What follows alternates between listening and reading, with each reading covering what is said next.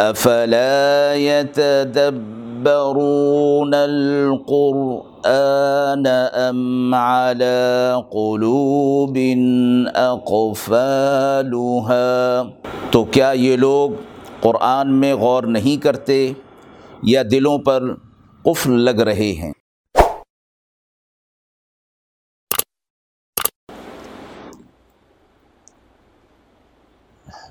بسم اللہ الرحمن الرحیم۔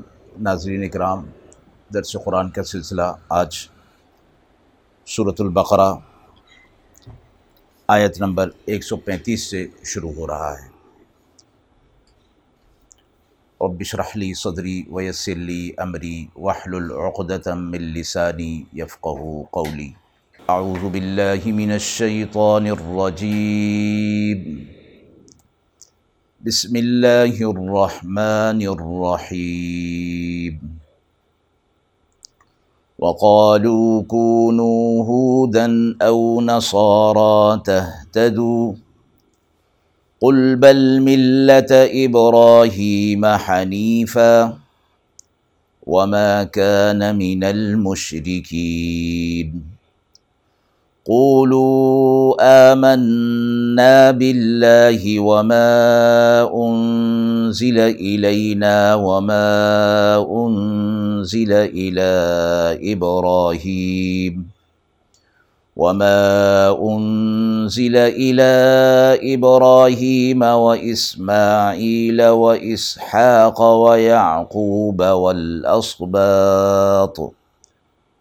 والأصبات وما أوتي موسى وعيسى وما أوتي النبيون من ربهم لا نفرق بين أحد منهم ونحن له مسلمون۔ اور یہود کہتے ہیں مسلمانوں سے کہ یہودی ہو جاؤ اور نصرانی کہتے ہیں، مسلمانوں سے کہ نصرانی ہو جاؤ تو تم ہدایت پر آ جاؤ گے۔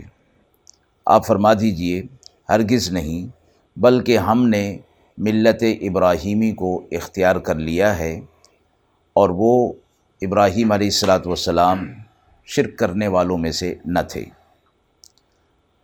آپ کہہ دیجیے کہ ہم ایمان لے آئے ہیں اللہ پر اور جو کچھ نازل ہوا ہماری طرف، اس پر۔ اور جو کچھ نازل ہوا، ابراہیم علیہ السلام، اسماعیل علیہ السلام، اسحاق علیہ السلاۃ والسلام، یعقوب علیہ السلاۃ والسلام اور ان کی اولاد پر۔ اور جو ملا موسیٰ علیہ السلاۃ والسلام کو اور عیسیٰ علیہ السلاۃ والسلام کو اور دوسرے پیغمبروں کو ان کے رب کی طرف سے۔ ہم فرق نہیں کرتے ان سب میں، اور ہم اسی پروردگار کے فرما بردار ہیں۔ یہود و نصارہ دونوں مسلمانوں کو جب اعلان نبوت ہوا اور اسلام پھیلنے لگا، تو اس حوالے سے کہ یہود بھی اہل کتاب اور نصرا، نصارہ بھی اہل کتاب تھے۔ مسلمانوں سے کہتے تھے کہ تم نے نیا دین نکال لیا، ہم اہل کتاب ہیں، تم ہمارے دین پر آ جاؤ۔ یہود بھی کہتے اور نصارہ بھی کہتے، تو تم ہدایت پر رہو گے، چونکہ ہم اہل کتاب ہیں۔ اور آسمانی شریعت کے پیروکار ہیں۔ اس لیے ہم ہدایت پر ہیں۔ لہذا تم ہماری پیروی کرو۔ تو دونوں یہود و نصارہ دونوں مسلمانوں سے کہتے تھے۔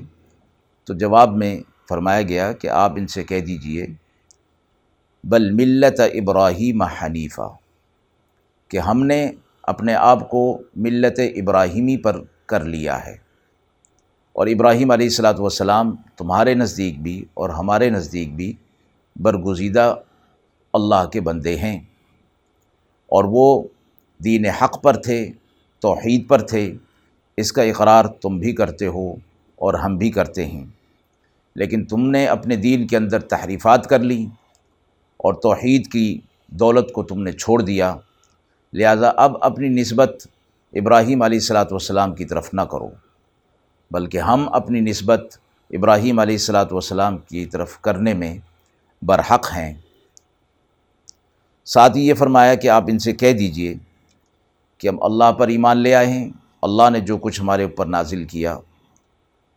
ابراہیم علیہ السلاۃ والسلام، اسماعیل علیہ السلاۃ والسلام، اسحاق علیہ السلاۃ والسلام، یعقوب اور ان کی اولاد پر، موسیٰ علیہ السلاۃ والسلام اور عیسیٰ علیہ السلاۃ والسلام اور دیگر انبیاء علیہ السلاۃ والسلام پر اللہ رب العزت نے جو کچھ حق سے نازل کیا، ہم سب اس پر ایمان رکھتے ہیں۔ اہل ایمان اس چیز پر ان کا ایمان ہے کہ گزشتہ انبیاء علیہ السلاۃ والسلام سارے کے سارے برحق تھے، برگزیدہ تھے، اللہ کے پیغمبر تھے، دین حق کے ساتھ، پیغام حق کے ساتھ اپنے وقت میں بھیجے گئے۔ اور یہ ہمارے ایمانیات میں سے ہے لا نفرق بین احد منہم، ہم ان کے درمیان کوئی فرق نہیں کرتے ہیں کہ وہ اللہ کے پیغمبر تھے اور ان کو بعض کو فضیلت تھی، بعض کو نہیں تھی۔ بعض کو ہم بعض پر فضیلت نہیں دیتے۔ ہم ان میں کوئی فرق نہیں کرتے ہیں۔ ہم سب پر ایمان رکھتے ہیں۔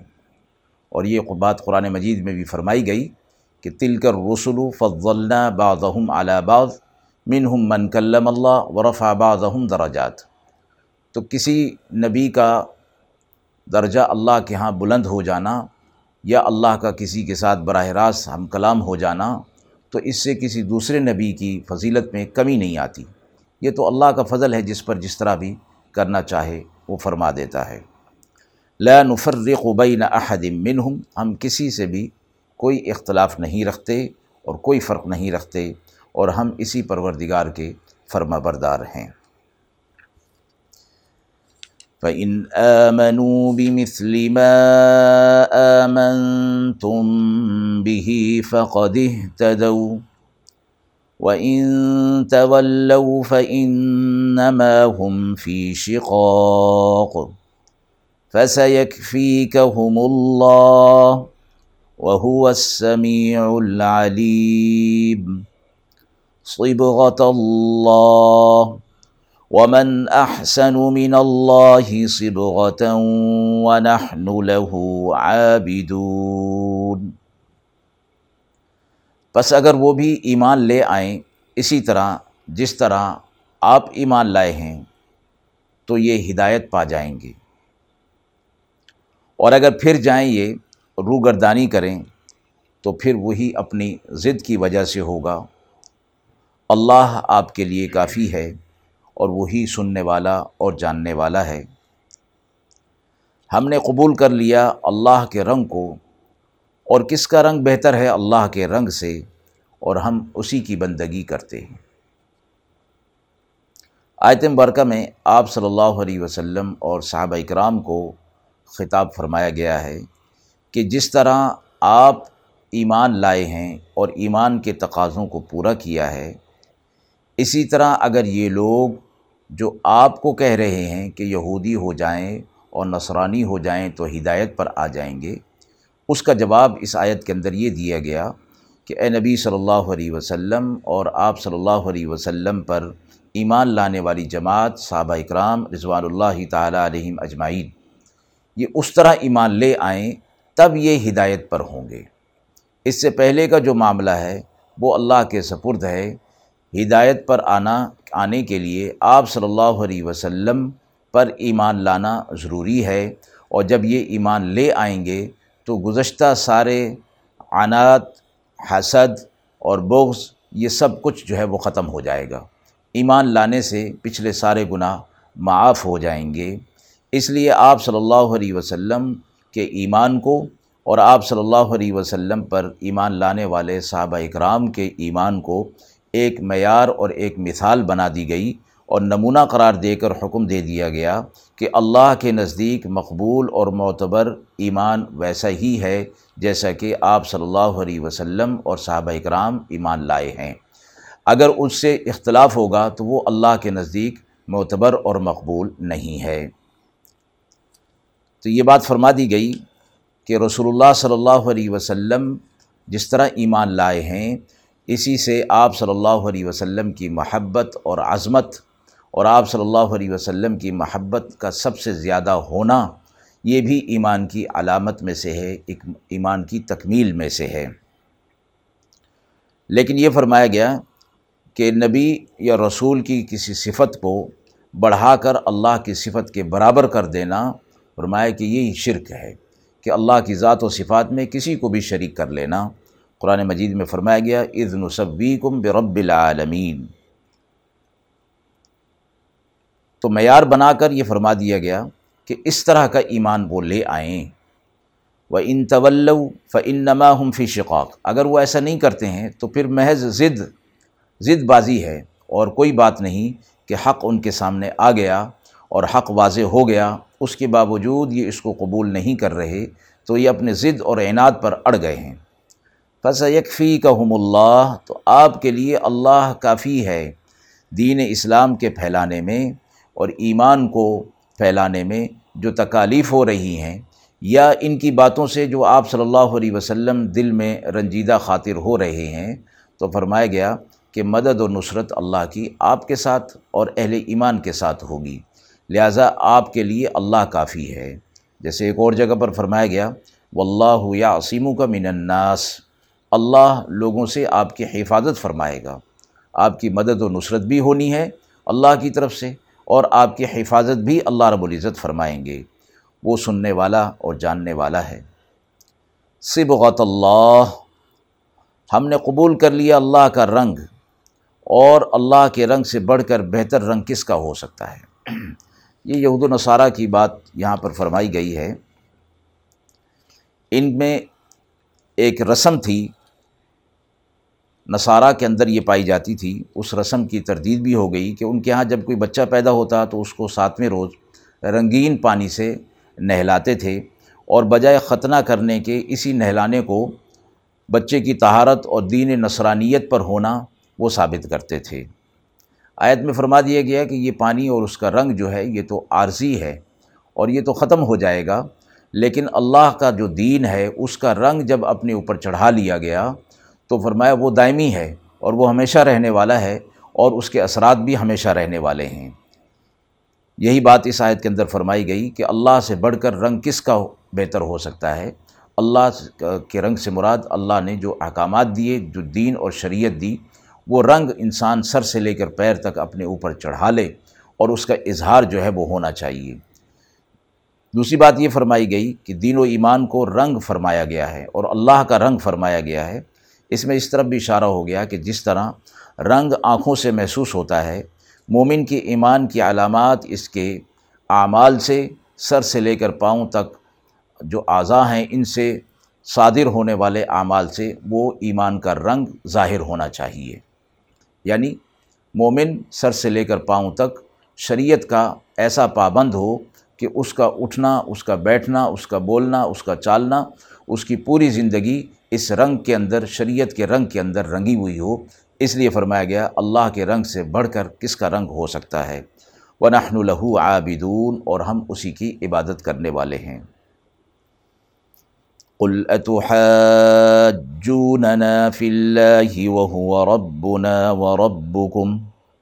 ولنا اعمالنا ولكم اعمالكم ونحن له مخلصون۔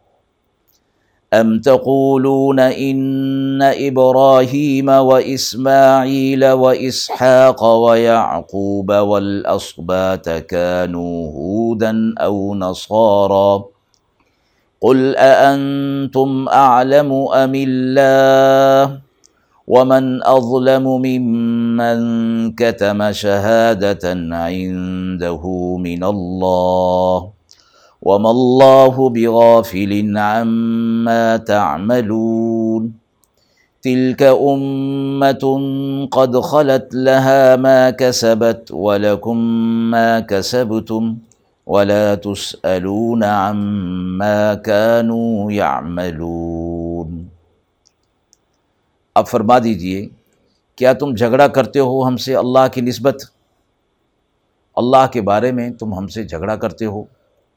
حالانکہ وہ ہمارا بھی رب ہے اور تمہارا بھی رب ہے۔ اور تمہارے اعمال تمہارے لیے اور ہمارے اعمال ہمارے لیے۔ اور ہم تو خالص اسی کے لیے ہیں۔ کیا تم یہ کہتے ہو کہ ابراہیم علیہ السلام اور اسماعیل علیہ السلام، اسحاق علیہ السلام، یعقوب علیہ السلام اور ان کی اولاد یہودی تھے یا نصرانی تھے؟ آپ فرما دیجیے، تمہیں زیادہ خبر ہے یا اللہ کو زیادہ خبر ہے؟ اور اس سے بڑھ کر ظالم کون ہوگا جو گواہی کو چھپائے، جو ثابت ہو چکی اللہ کی طرف سے اور اللہ تمہارے اعمال سے بے خبر نہیں۔ وہ ایک جماعت تھی جو گزر چکی، ان کے واسطے وہ ہے جو انہوں نے کیا اور تمہارے واسطے وہ جو تم نے کیا اور تم سے کچھ پوچھ نہیں ہوگی ان کے کاموں کی۔ یہود و نصارہ دونوں سے خطاب ہو رہا ہے۔ کہ اللہ کے بارے میں تم ہمارے ساتھ حجت کرتے ہو۔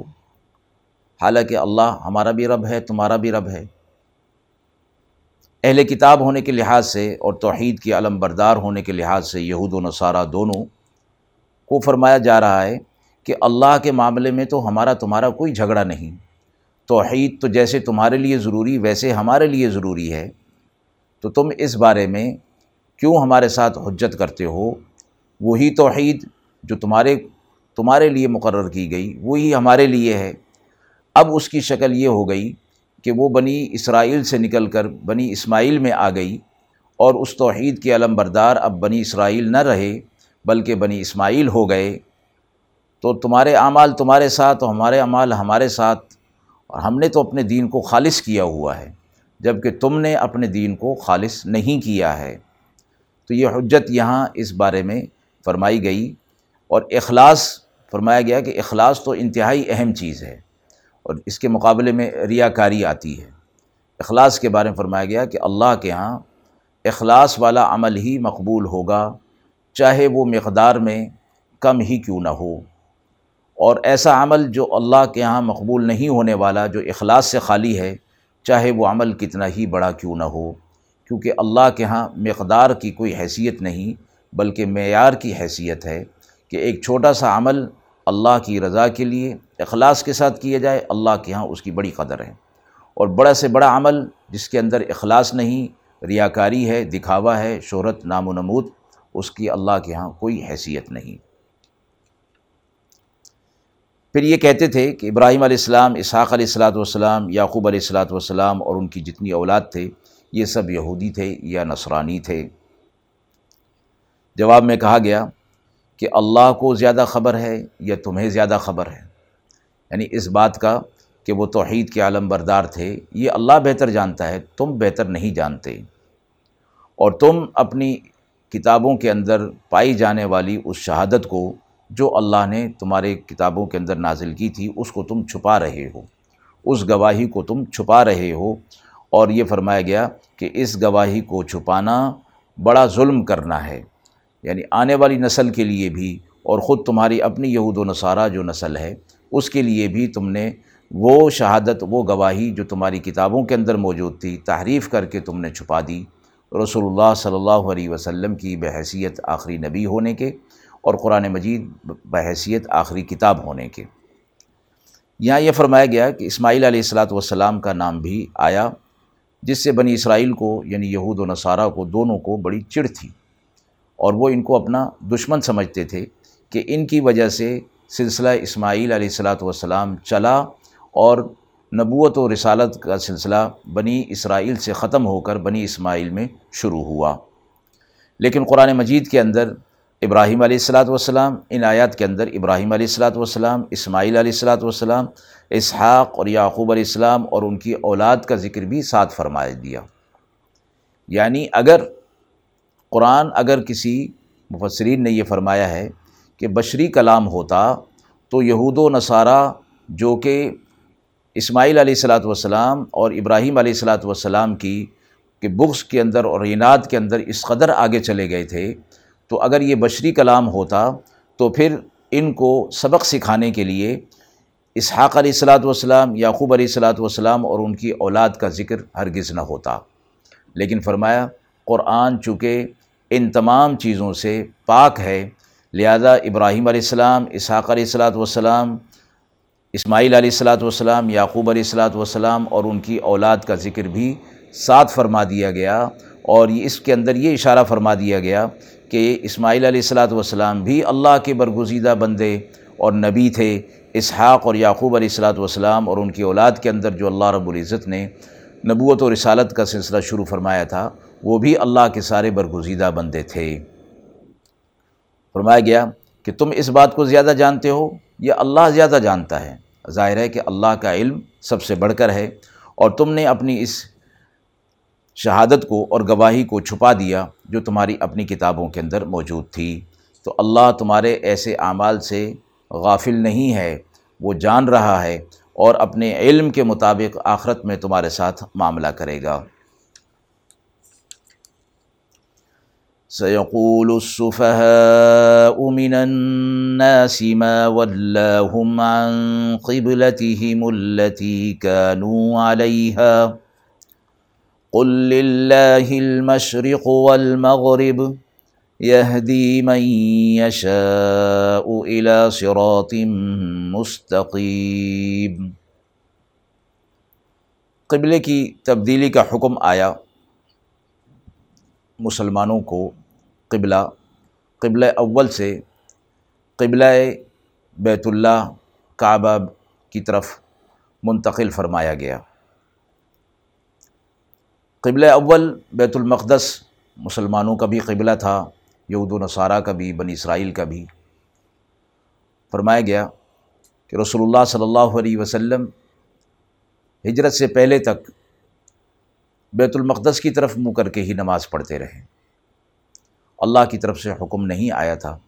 دل کے اندر یہ بات تھی، آپ صلی اللہ علیہ وسلم کے جد امجد، چونکہ حضرت ابراہیم علیہ السلاۃ والسلام تھے، اور بیت اللہ خانہ کعبہ کی تعمیر بھی ابراہیم علیہ السلاۃ والسلام اور حضرت اسماعیل علیہ السلاۃ والسلام کے ذریعے سے ہوئی تھی۔ تو اس لیے آپ صلی اللہ علیہ وسلم دلی طور پر یہ چاہتے تھے کہ بیت المقدس کے بجائے مسلمانوں کے لیے، میری امت کے لیے بیت اللہ قبل متعین ہو جائے۔ لیکن اللہ کا حکم تھا زبان مبارک سے یہ بات ظاہر نہیں فرمائی گئی تھی، دل کے اندر یہ بات تھی۔ اور انہی آیات میں آگے چل کر آ رہا ہے کہ اللہ نے فرمایا کہ ہم آپ کے چہرے کا بار بار آسمان کی طرف اٹھنا دیکھ رہے ہیں۔ اور لیجیے ہم نے آپ کے لیے وہ قبلہ کر دیا جس کو آپ پسند فرماتے تھے۔ تو مسلمان سولہ یا سترہ مہینوں تک بیت المقدس کی طرف منہ کر کے نماز پڑھتے رہے اور ہجرت کے بعد مدینہ مربرہ میں پہنچنے کے بعد مسجد قبلتین میں یہ حکم نازل ہوا ظہر کی نماز کے وقت۔ دوران نماز ہی یہ حکم ہوا اور دوران نماز ہی مان اس کی تکمیل آپ صلی اللہ علیہ وسلم نے فرمائی۔ تو قبلے کی تبدیلی جب تک نہیں ہوئی تھی، یہود و نصارہ دونوں مسلمانوں سے اس لحاظ سے بھی خوش تھے تھوڑے سے کہ کم سے کم ہمارا قبلہ تو ایک جیسا ہے۔ قبلے میں تو ہم ایک دوسرے کے شریک ہیں اور مسلمان ہمارے قبلے میں شریک ہیں، اس سے ان کو بڑی تقویت ملا کرتی تھی۔ پھر اللہ کی ایک حکمت تھی، مشیت تھی۔ پھر جب یہ قبلے کی تبدیلی کا حکم آ گیا تو یہ آیت نازل ہوئی کہ اب کہیں گے بیوقوف لوگ کہ کس چیز نے پھیر دیا مسلمانوں کو ان کے قبلے سے جس پر وہ تھے۔ تو آپ فرما دیجیے، اللہ ہی کا ہے مشرق بھی اور مغرب بھی، وہ جسے چاہے سرات مستقیم کی ہدایت عطا فرما دے۔ تو جواب میں فرمایا گیا کہ جب وہ قبلہ متروک کر دیا گیا، تو مسلمانوں سے فرمایا گیا کہ اب یہ بیوقوف لوگ اس بات کو ضرور کہیں گے کہ مسلمان اب تک جو ہے وہ ادھر منہ کر کے نماز پڑھ رہے تھے اور اب جو ہے ادھر منہ کر کے نماز پڑھ رہے ہیں۔ تو فرمایا گیا کہ یہ بیوقوف لوگ ایسی بات ضرور کہیں گے۔ تو جواب بھی ساتھ ہی فرما دیا گیا کہ آپ کہہ دیجیے کہ اللہ ہی کا ہے، مشرق بھی اور مغرب بھی، ساری سمت جو ہیں وہ تو اللہ کے لیے ہیں۔ اور کسی قبلے کی طرف، کعبے کی طرف منہ کرنا یا سمت کر لینا، متوجہ ہو جانا دراصل یکسوئی کے لیے ہے۔ کہ عبادات کے لیے یکسو ہونا ضروری ہے، ورنہ اللہ کی تو کوئی سمت نہیں۔ اور آیت نمبر ایک سو پندرہ کے اندر سورہ بقرہ کی آیت نمبر ایک سو پندرہ کے اندر یہ بات گزر چکی فعی نما تو فسم وجہ اللہ تم جس طرف بھی منہ کرو گے، اللہ کو پاؤ گے۔ تو اللہ تو ہر طرف ہے۔ اللہ نور السماواتی والارض۔ تو جواب میں فرمایا گیا کہ یہ ایک حکمت اور مشیت تھی کہ کچھ دنوں تک قبلہ اول کی طرف منہ کر کے نماز پڑھی گئی۔ پھر اس کے بعد مستقل طور پر قبلہ کعبۃ اللہ کو، بیت اللہ کو بنا دیا گیا۔ یہ اللہ کی حکمت اور مشیت تھی۔ لفظ قبلہ کے معنی ہیں سمت، توجہ کے۔ ہیں یعنی عبادت کے لیے کسی طرف کا ایک طرف ہونا، سمت کا متعین ہونا، یہ ضروری ہے یکسوئی کے لیے۔ مومن کا رخ ہر وقت عبادت کے لیے اللہ ہی کی طرف ہوتا ہے، نہ کہ بیت اللہ کی طرف یا کسی اور سمت کی طرف۔ تو ایک ایسا مقام اور ایسا گھر یا ایسی جگہ کہ جس کی طرف متوجہ ہو کر عبادت کی جائے، وہ ایک ضروری تھا۔ اس لیے اللہ رب العزت نے ایک بیت بیت اللہ کو بطور قبلہ اور کعبہ کے مقرر فرمایا۔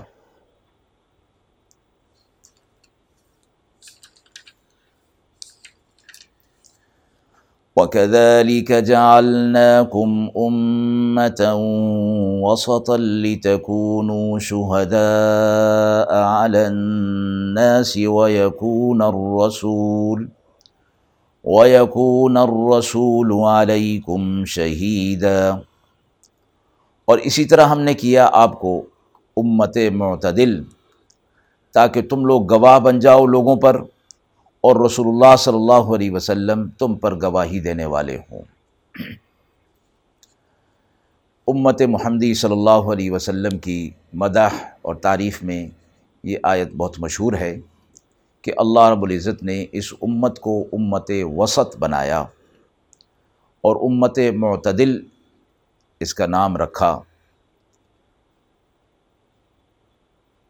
اور فرمایا کہ کیوں ایسا کیا؟ لتکون شہدا الناس تاکہ تم لوگوں پر گواہ بنائے جاؤ۔ و یقون اور رسول علیکم شہیدہ اور رسول تم پر گواہ بنائے جائیں۔ ترمیزی میں بروایت ابو سعید خدری رضی اللہ تعالی عنہ، آپ صلی اللہ علیہ وسلم نے لفظ وسط کی تفسیر عدل سے فرمائی ہے کہ یہاں وسط کا معنی عدل ہے اور عدل کا معنی اعتدال، افراد و تفرید سے پاک۔ جو احکامات دیے گئے ہیں، وہ افراد و تفرید سے پاک ہیں۔ اور اس امت کو یہ ایک خصوصیت عطا فرمائی گئی ہے۔ اور قرآن مجید کے اندر ایک اور جگہ پر یہ فرمایا و علی کا جالنا کم کن تم خیر امتن اخری جت لناس کہ تمہیں تم ایک بہترین امت ہو۔ خیر امت تمہیں بنایا گیا ہے۔ اور یہاں بھی یہ فرمایا گیا جعلناکم امتوں وسطا۔ اعتدال والی امت بنائی گئی ہے تم اور کیوں بنائی گئی؟ فرمایا، لیکون لتکون شہدا علی الناس، تم لوگوں پر گواہ بنائے جاؤ اور رسول اللہ صلی اللہ علیہ وسلم تم پر گواہ بنائے جائیں۔ یہ گواہی آخرت کے حوالے سے ہے کہ قیامت کے دن تمام امتوں کو لایا جائے گا اور اس امت محمدی صلی اللہ علیہ وسلم جو سب سے آخر میں آئی اس کو پیش کیا جائے گا۔ تو ساری امتیں کہیں گی کہ یہ ام، اس امت کا تو وجود نہیں تھا جس وقت ہماری طرف انبیاء علیہ السلاۃ والسلام آئے اور حق کا پیغام آیا۔ تو جواب میں اس امت کو کہا جائے گا کہ اس کا جواب دیا جائے۔ تو یہ امت کہے گی کہ ہم سب سے آخر میں آئے، لیکن ہمارے پاس آنے والے نبی برحق صلی اللہ علیہ وسلم نے ہمیں اس بات کی خبر دی تھی۔